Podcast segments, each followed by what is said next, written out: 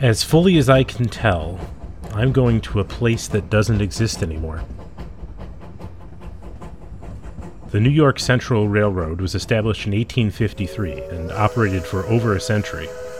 Lines stretched from New York City to the western parts of Illinois, but there were also tracks connecting the Syracuse Utica line to points in the northern Adirondacks and Canada. Tracks that I didn't think still existed, but here we are.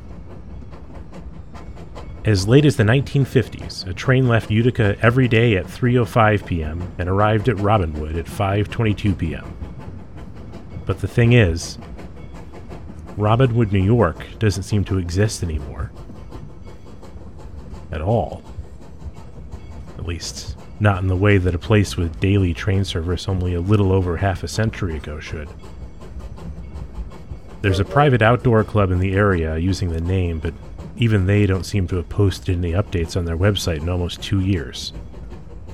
There are no roads, and while you can clearly see the rail line on satellite images, there's nothing even remotely resembling the site of an old train platform anywhere near where Robinwood should be.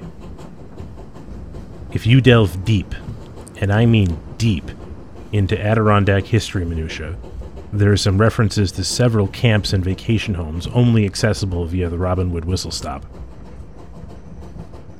There have to be some traces of those buildings still. There's got to be some clue pointing to why a stethoscope thief would find such an obscure location to make his getaway.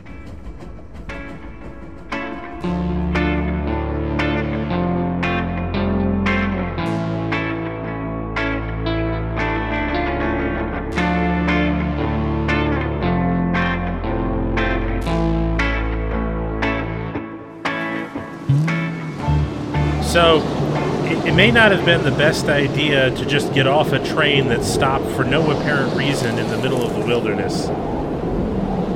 Uh, but I, I did eventually find the sign for the old Robinwood station covered in vines. Uh, there's another sign pointing to the post office. I'm going to head that way.